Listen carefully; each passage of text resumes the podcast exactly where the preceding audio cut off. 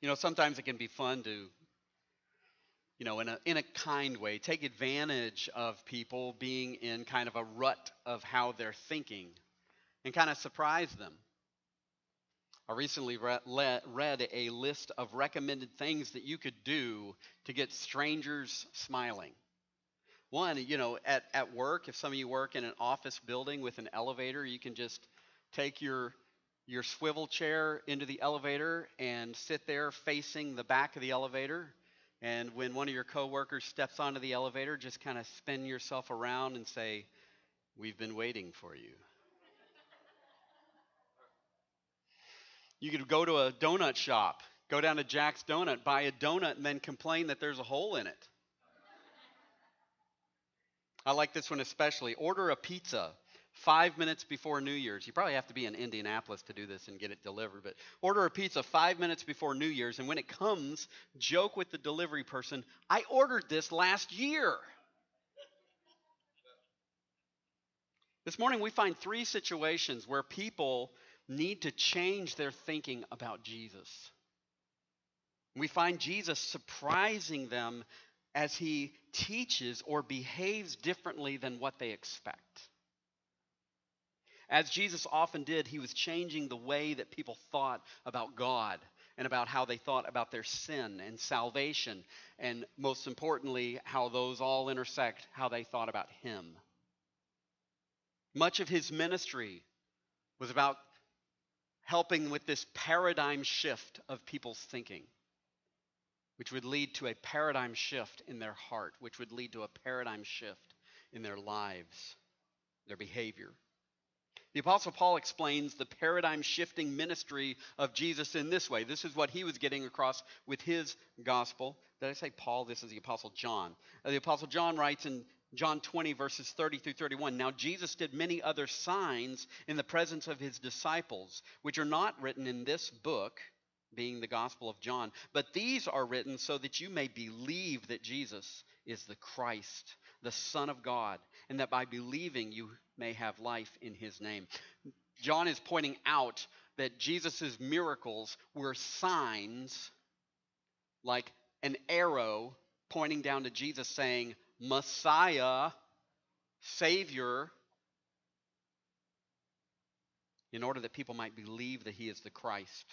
Matthew describes this Galilean portion of Jesus' ministry like this. And if you remember from Matthew 4, verse 23, and when and he went throughout all Galilee, teaching in their synagogues and proclaiming the gospel of the kingdom and healing every disease and every affliction among the people. And, and, and the purpose of Jesus healing people didn't change in what Matthew writes about from what John writes about. His healings were for the purpose of expressing the kingdom of God has now come. And guess who the king is? And the signs that were being communicated by his healing was pointing to him, King Jesus. Jesus did what he did to prove who he is Savior, King, the God man, the Messiah. I love statements that get us thinking differently. Statements, quotes that, that kind of help us to make a paradigm shift. Peter Drucker said this efficiency is doing things right, effectiveness is doing the right things. Ooh. Yeah, that's a that's kind of a head scratcher. Or or Harry Truman said, imperfect action is better than perfect inaction. Or this uh, anonymous one every day may not be good, but there is something good in every day. These statements kind of remind me of one of my movies that, in my weird, uh, eccentric uh, taste, uh, the movie Mystery Men. There was a character named the Sphinx, and he was always making statements like this that you just sit there going, "That makes no sense," but you know, just kind of mixing words around. But the last one here if, if you want something you never had, you have to do something you've never done. Kind of paradigm shifts. Uh, each one of these statements are kind of like you need a paradigm shift Statements like this can help us to be motivated to get out of a rut in our thinking. And sometimes, if uh, uh, if our thinking is is off kilter, they can kind of stop and make us think, okay, what am I really after in the first place? I want to encourage you this morning: upgrade your thinking on Jesus. Make that paradigm shift for the better.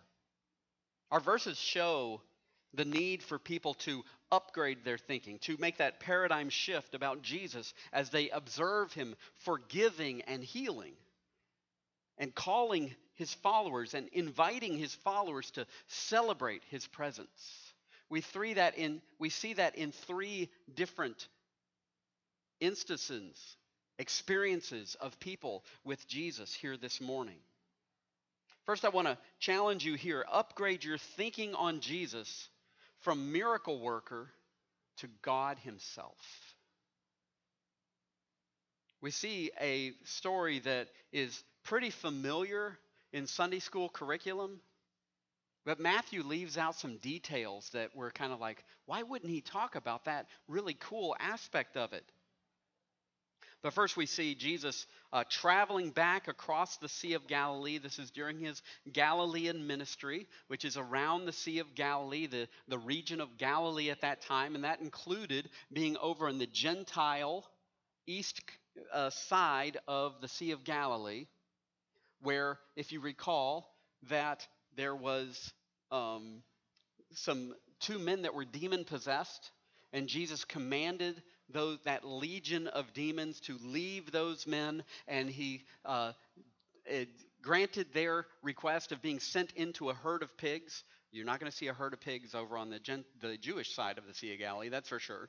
Um, and, and, and what went on from that? But, but so we see now he's traveling back across the Sea of Galilee, where it describes, and getting into a boat, he crossed over and came to his own city his own city being Jesus' center of ministry, his, his um, home base of ministry around in the Galilean region, Capernaum. And behold, some people brought to him a paralytic lying on a bed. And when Jesus saw their faith, he said to the paralytic, Take heart, my son, your sins are forgiven.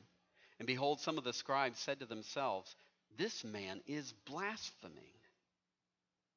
Mark 2, if you want to do a deeper dive into this, uh, you could uh, study Mark 2 and Luke 5, where this story comes up again. And you might remember from Sunday school or previous readings of this that this is the man that is carried on his bed by four friends.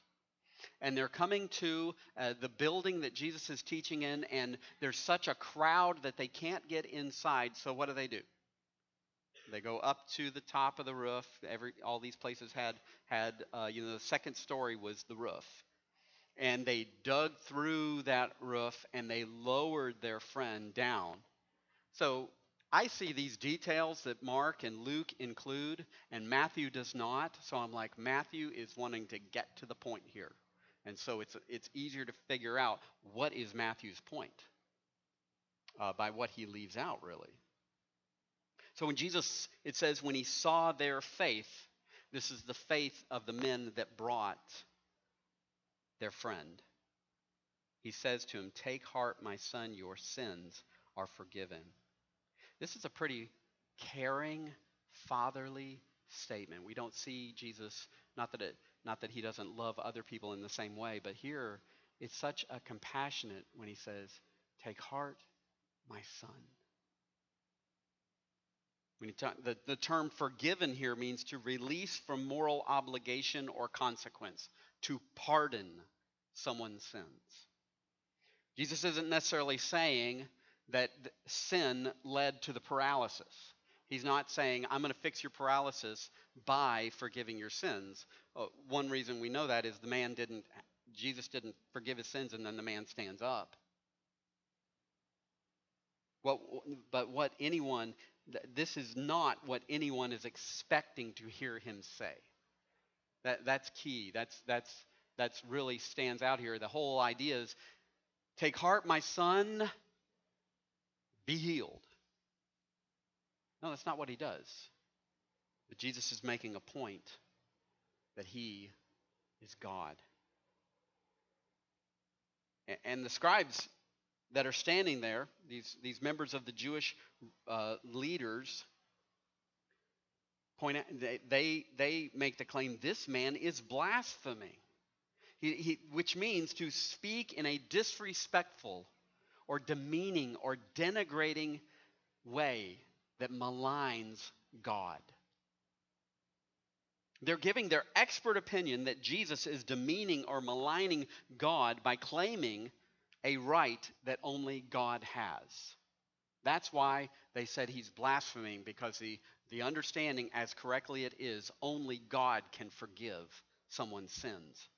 There'll be a major change, actually, in Jesus' ministry as we get to, to chapter 12, due to the, the religious leaders' continued blasphemous accusations of Jesus, from that point forward, he will only speak to them in parables. Because, as he describes it, they are actually the ones blaspheming the Holy Spirit because the gospel is being clearly displayed before them and they are refusing to believe it, to accept it. So we continue on in verse 4. But Jesus, knowing their thoughts, said, Why do you think evil in your hearts? For which is easier to say, Your sins are forgiven, or to say, Rise and walk? But notice the purpose of Jesus' healing. But that you may know that the Son of Man has authority on earth to forgive sins, he, he then said to the paralytic, Rise, pick up your bed, and go home. And he rose and went home. When the crowd saw it, they were afraid and they glorified God who had given such authority to men. Jesus points out that their thoughts are actually blasphemous, their thoughts are evil. So, by accusing Jesus of the evil of blasphemy, the people are actually committing blasphemy. By claiming that Jesus, being a man, couldn't do what only God can do. They miss the point. He is the God man. 100% God, 100% man.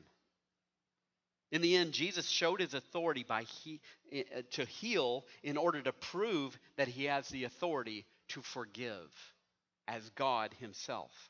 And I think Matthew shares what he does to encourage us to upgrade our thinking on Jesus from a miracle worker to God himself.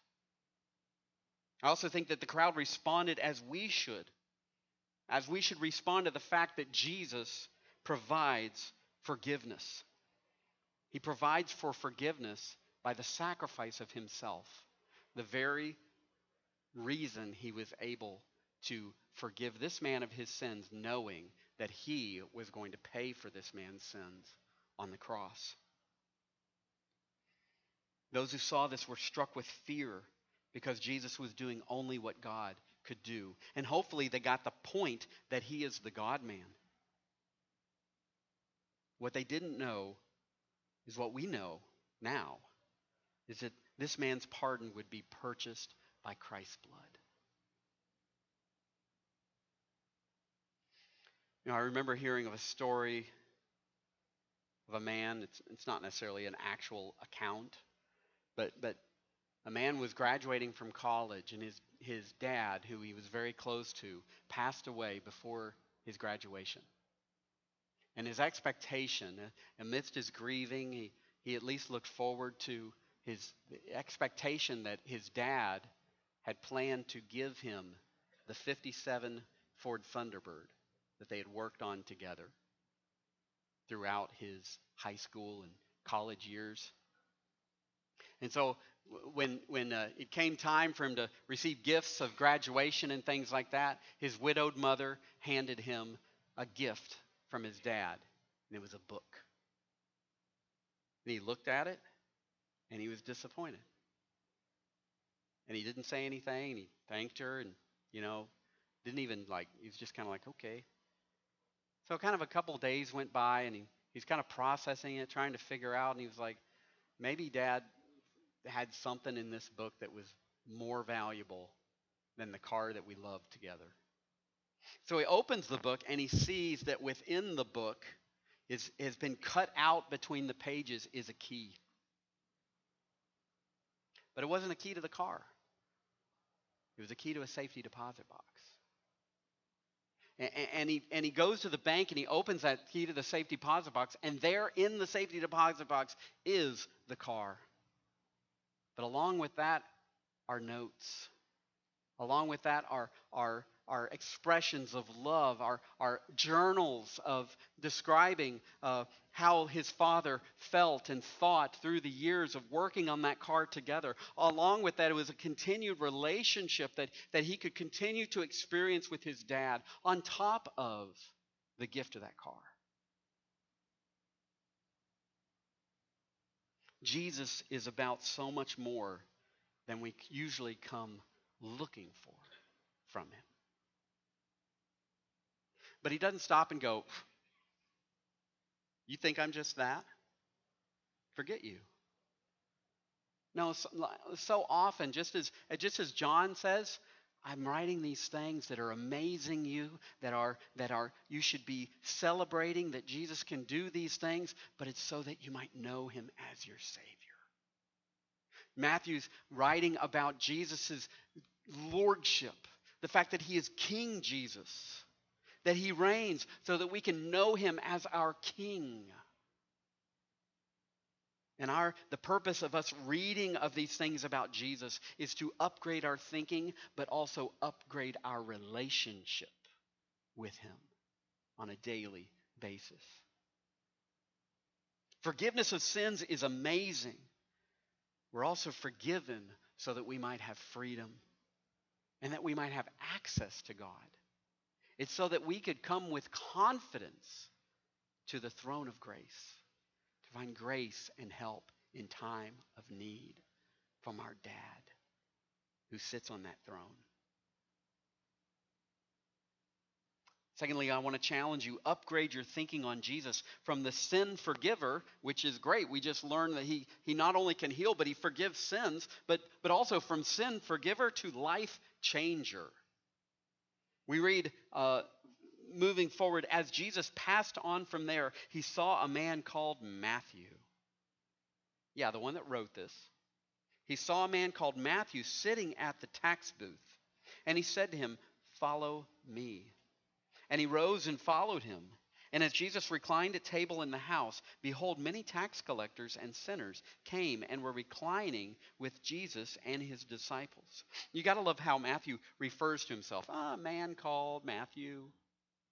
Reminds me of one of my professors, Dr. Michael McDuffie, who's from New Hampshire.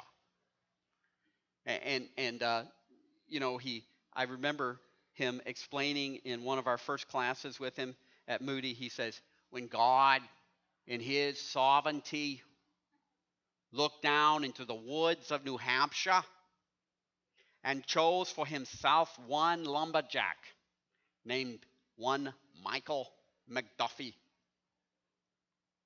That's what I think of when I hear Matthew saying, and, and, and he, he called to a man named Matthew. He's a tax collector. And so this is different than, say, Zacchaeus, being that he's in Capernaum. He's there next to the Sea of Galilee. He's kind of close to a trade route and stuff like this. He's more of like a customs agent that made sure that, that Rome or King Herod got their cut of the value of the goods, especially the fish that came out of the Sea of Galilee.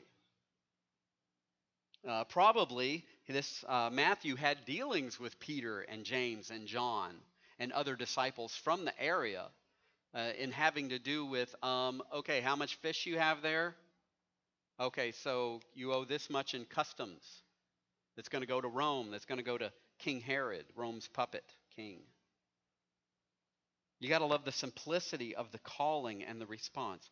Follow me, Jesus says. And he rose and followed him, leaving his tax booth. What Matthew needed was to follow Jesus, to walk with him in a saving relationship that would give an eternal purpose to his life. And this led Matthew to hosting Jesus for a meal along with those who would eat at a tax collector's house. And that basically was only other tax collectors and sinners. And sinners, this is by the Pharisees' definition. So this would be anybody that basically said, I'm not, I'm not up for, for this Pharisaical way of life. Who I, I, I can't live that. I'm going to do my own thing. And this isn't necessarily, this didn't necessarily lead to uh, a fruitful and helpful life. That's not what I'm talking about. They're unsavory people who are outcasts according to the Pharisees' standard. We continue reading, and when the Pharisees saw this, saw Jesus eating in this house of Matthew with other tax collectors and unsavory people by their definition, they said to Jesus' disciples, Why does your teacher eat with tax collectors and sinners? But when he heard it, but when he heard it, speaking of Jesus, he said, Those who are well have no need of, of a physician, but those who are sick. Go and learn what this means. I desire mercy and not sacrifice. He's quoting from Hosea. For I came not to call the righteous, but sinners. The Pharisees voice their, their shock over Jesus involving himself so intimately with sinners. According to their rules, this would make Jesus unclean before God. This would make it so that he can't go to the synagogue, he can't go to the temple and worship. And once again, Jesus responds to the objection of religious leaders. Remember that it was the scribes before. Here we see it's the Pharisees. And he equates his involvement with sinners as being necessary to his cause. Call, to call people to salvation, to call people into his kingdom. The scribes in verses 1 through 8, they take issue, take issue with Jesus' words. Here in this area, the Pharisees take issue with Jesus' acquaintances. The scribes, uh, back in verse 8, uh, they uh, complain that only God can forgive sins. And you imagine Jesus standing there and thinking, uh, that means that I'm God. Here, the Pharisees complain that Jesus shouldn't associate with sinners. And we imagine Jesus thinking, that must mean that I came to help sinners. Jesus speaks from authority of a teacher and, and assigns the Pharisees some homework here. He says, Go and learn what this means quoting from Hosea, I desire mercy and not sacrifice. The statement in Hosea, in this statement, God is rebuking Israel for their ritual accuracy while they cared nothing for God's priorities. Essentially, Jesus is telling these religious leaders, mm hmm, that's you.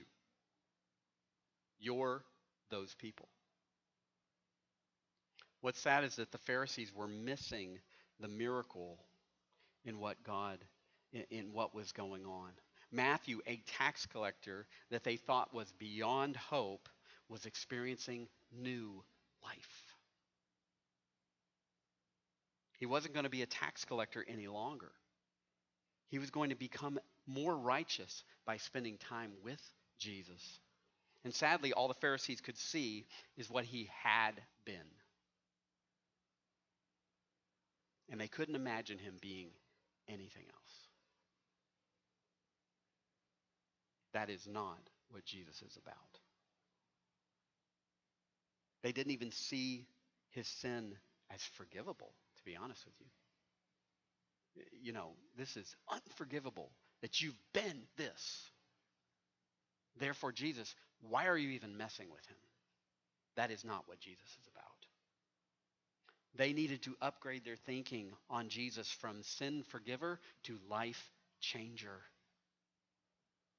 You know, as often happens, Jesus provides us with the perfect illustration of what he's getting at. An illustration is just a common, everyday thing that helps us to better understand something that is not common and everyday to our thinking.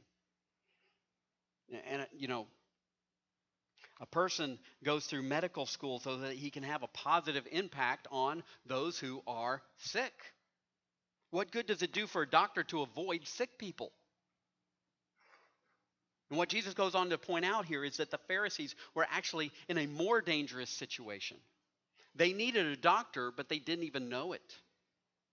You know, my daughter sees it all the time as a nurse in the emergency room of Eskenazi. That a patient is brought into Eskenazi by ambulance, and and they they're doing everything that they can to get out of that place as soon as they possibly can. And they're going to leave AMA against medical advice. And it's like the staff are like, okay, well, you wouldn't have been brought in here by ambulance if you didn't need to be here. Sometimes they're actually brought in by ambulance a little bit later and they still have the wristband and the booties still on from their previous trip to the ER. But there's very little that can be done if they refuse to admit that they need help, that they need treatment. What would be uh, even a step further of like what can we even do here is if the doctor were to walk in and the patient hops up and says, "Oh, you know, I'm glad you came in to see me. Hop up on the bed and give me that stethoscope and let's take a listen to your lungs." It's like, um, I'm the doctor, you're the patient. And in their self righteousness, the Pharisees are looking at Jesus like, listen, if you're the Messiah, you understand that you're one of us. Like you understand that like we're we're supposed to be highest on your priority. Uh, you should see that we don't even need salvation.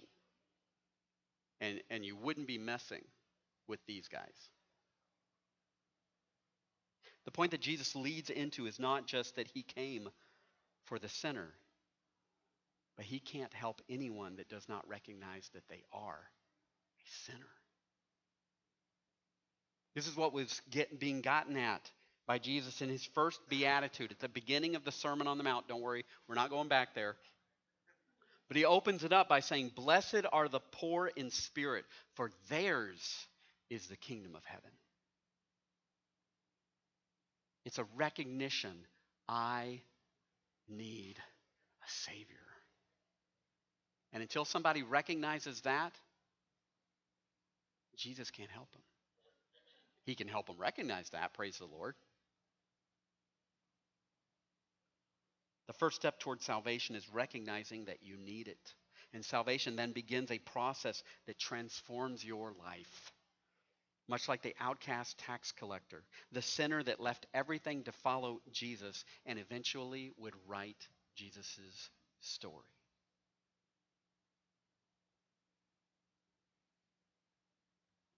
Lastly, I want to challenge you upgrade your thinking on Jesus from the tradition keeper to the life of the party. We read another instance uh, shortly thereafter here, I believe. It says, Then the disciples of John came to him, saying, Why do we and the Pharisees fast, but your disciples do not fast? And Jesus said to them, Can the wedding guests mourn as long as the bridegroom is with them? The days will come when the bridegroom is taken away from them, and then they will fast. John's followers are, are, are uh, uh, Uh, they're a little bit more understanding of who Jesus is than the scribes and the Pharisees that we've seen so far. But we still see a misunderstanding of Jesus on their part.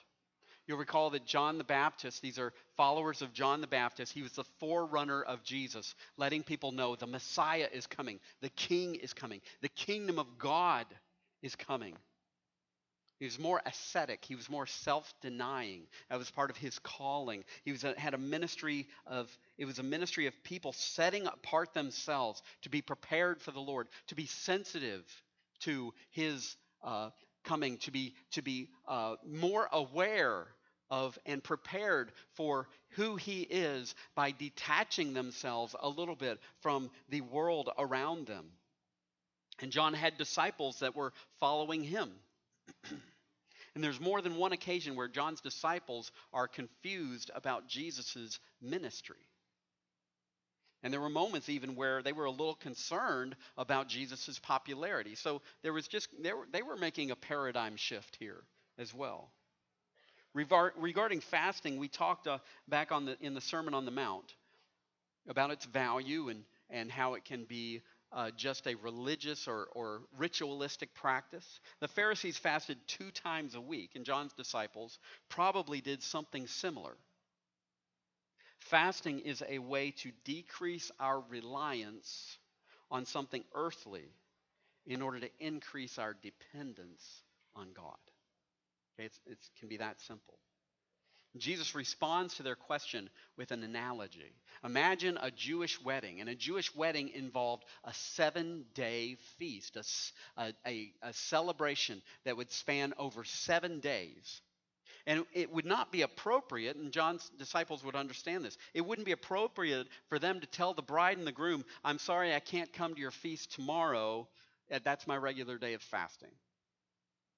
Right? This is a celebration. If they were invited to this wedding with a seven day celebration, it would be understood I'm going to set apart this minor issue of fasting in order to celebrate with this couple, in order to celebrate with my friend, the bridegroom.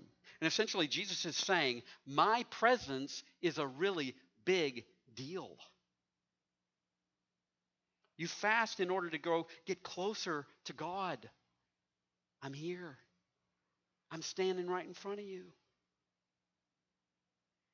The time would come when Jesus' disciples would mourn, they would fast.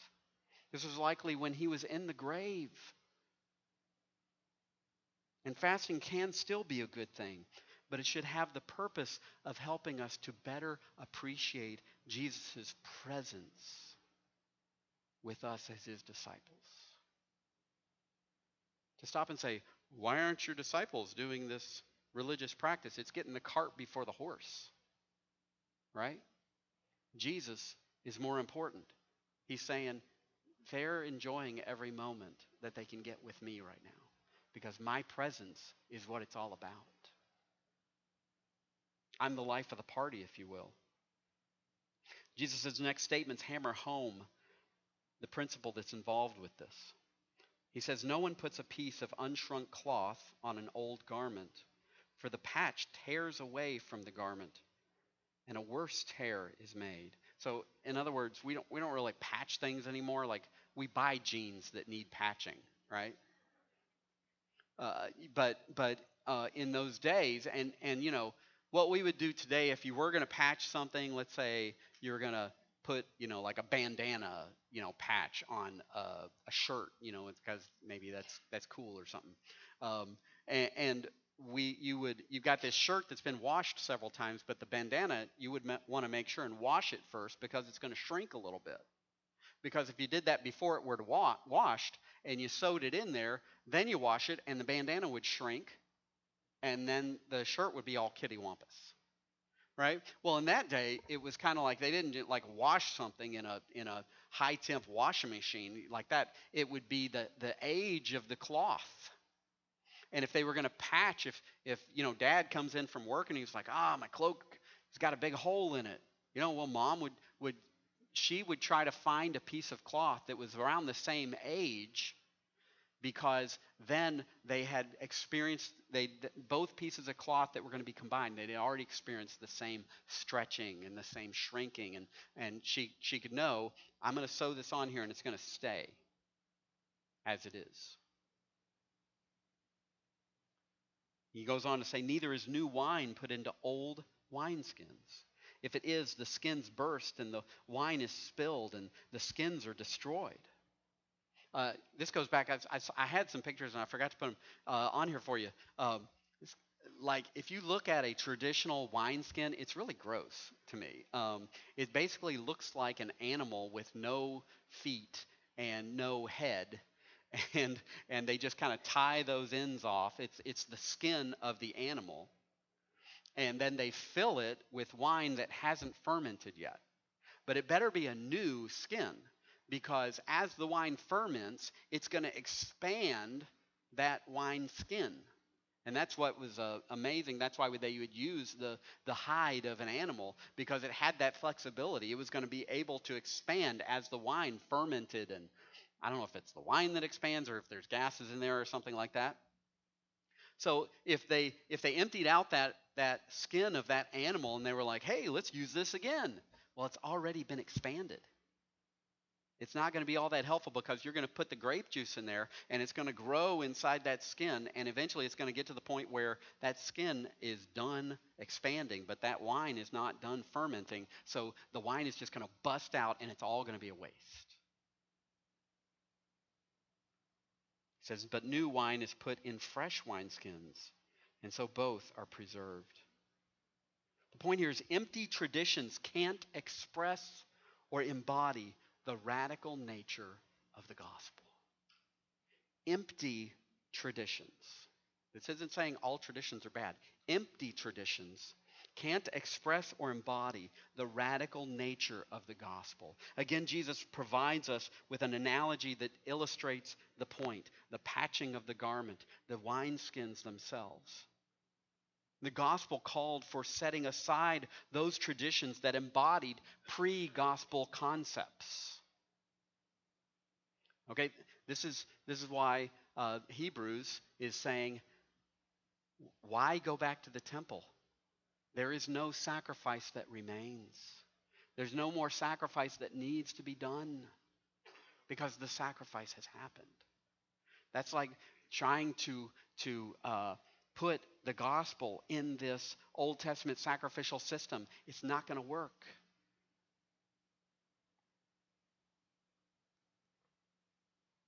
adamant use of long standing tradition to express something new is seldom a workable solution. I recall hearing about a pastor that, that read a letter to his congregation.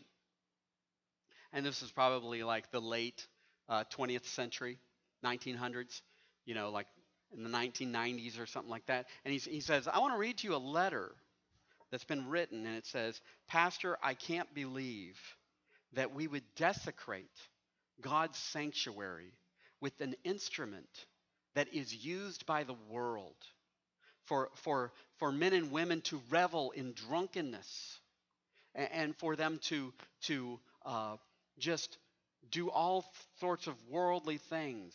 Why would we bring this instrument into God's holy place? What's interesting is that the letter was written in like the 1300s, and it was talking about the pipe organ. Because originally the pipe organ, well, I don't know if it's the pipe organ or the pump organ, I, you know. But anyways, it was in the bars. It was in the pubs. It was it was somebody would play it and they would got everybody singing. They usually had to have a few of them in them before they would before they'd start singing, I guess. But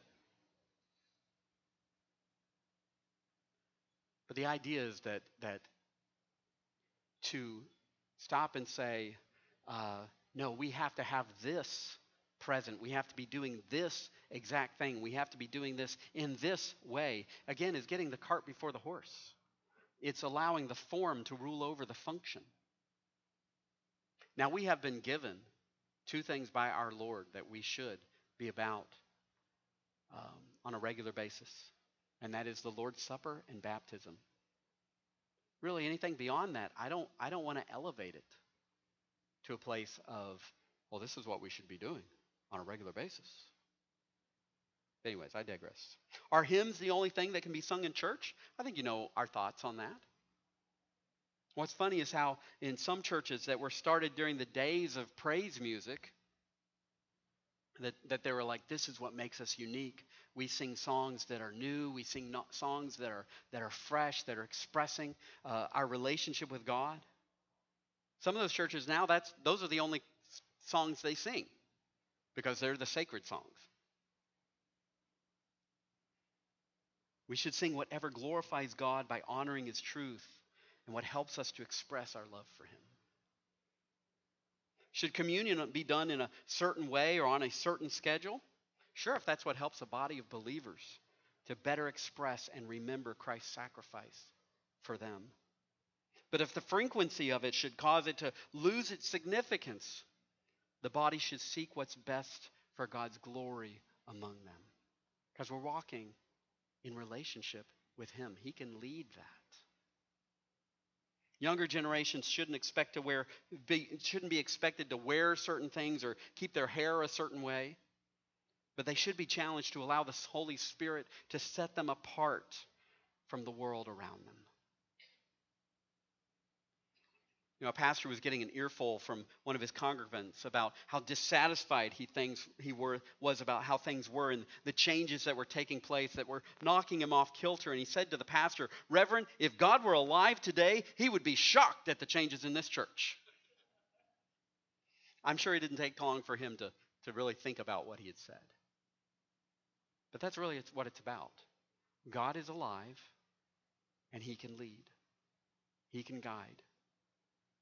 We should all, both corporately and individually, be pressing ourselves into our relationship with Him. Jesus is alive today, and He's still into upgrading our thinking about Him. And Jesus didn't come to make our old life better, He came to give new life. With the paralytic, the paralytic didn't just walk away with just new legs. And in the same way, Jesus didn't come to heal the body but to bring new spiritual life through forgiveness. As with Matthew, Matthew was overcome by a relationship with his new master. And Jesus, in the same way, didn't come to us to bring forgiveness, but to change the direction of our lives as our Lord. And with the traditions that John's disciples were getting hung up on, Jesus ushered in a new paradigm of living in light of the fact that the Messiah has now come the same way, Jesus doesn't come to just add new activity to our old life, mixing law and grace, but to give us new life that cannot be held by legalistic traditions. Not all traditions are legalistic. But every now and then you got to sacrifice a sacred cow if it becomes one. Let's bow our heads together. Jesus, thank you for your presence.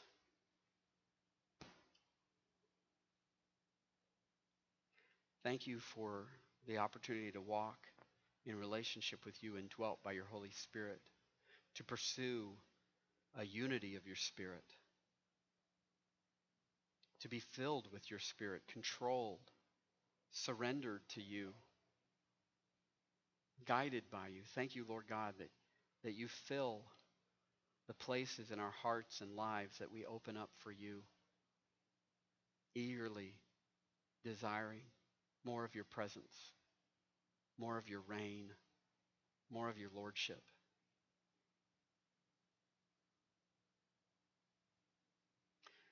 Lord, thank you that you came to forgive, but you didn't just come to forgive, you came to change lives. And thank you for the need to evaluate traditions. Thank you for the need to evaluate customs and, and ritual and ceremony. To ask the question does this still point us to Christ? And to anticipate that you can answer that. I pray, Lord God, that we would be a people, corporately and individually, that are led by you, that are surrendered to you, and have that joy of walking with you. Lord, I pray these things in Jesus' name.